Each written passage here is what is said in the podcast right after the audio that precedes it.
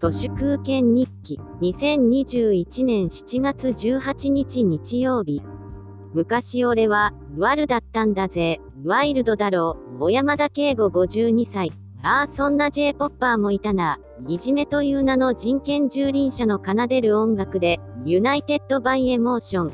技能実習生制度を堂々とやっている人身売買国民国家にぴったりすぎる演出ですので私から5万いいね差し上げます。コーネリアスの全盛期と電通の全盛期は重なります。インターネット前夜のことです。電通はゲッペルスの足元にも及ばない戦略のなさで全然優秀ではありません。彼らは金と権力に向けて花咲く真っ黒いひまわりです。自称クリエイターの日の丸愛肥満といったところでしょうね。Shame on you。そうやって末期的な生き恥を晒しています。まあでもオリパラなんて見るバカがいるから成り立っているんですよ。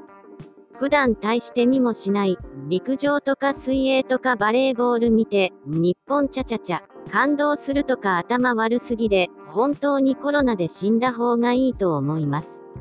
ガンジーやマーティン・ルーサー・キングの戦略は現代を生きる虐げられた大衆にとっても極めて有効です。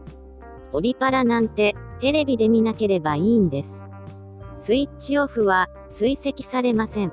テレビ視聴ボイコット、メディアスルーは視聴率が低いという数値に必ず現れます。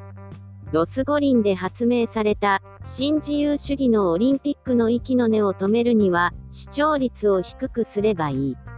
それだけのこと、刃物や武器はいりませんし、デモもしなくて OK です。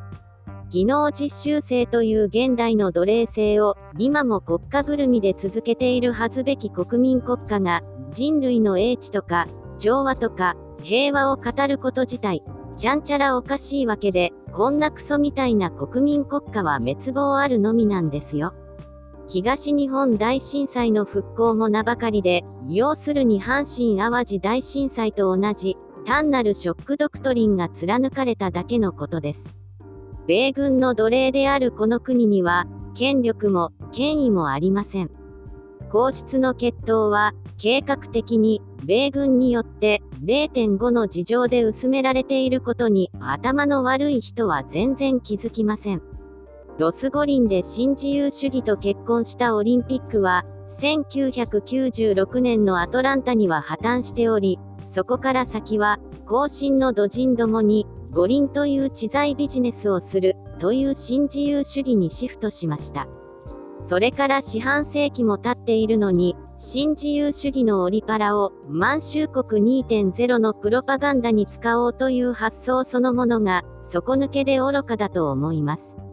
外人も来ない、ドメスティックも無観客という、中止よりも醜いクソみたいなオリパラの総仕上げは、今こそ、テレビを捨てることによって実現すると思います。日本はもう、ナンシー席のテレビ消灯時間を等に超えて、今こそ、テレビ配信回収時間なのです。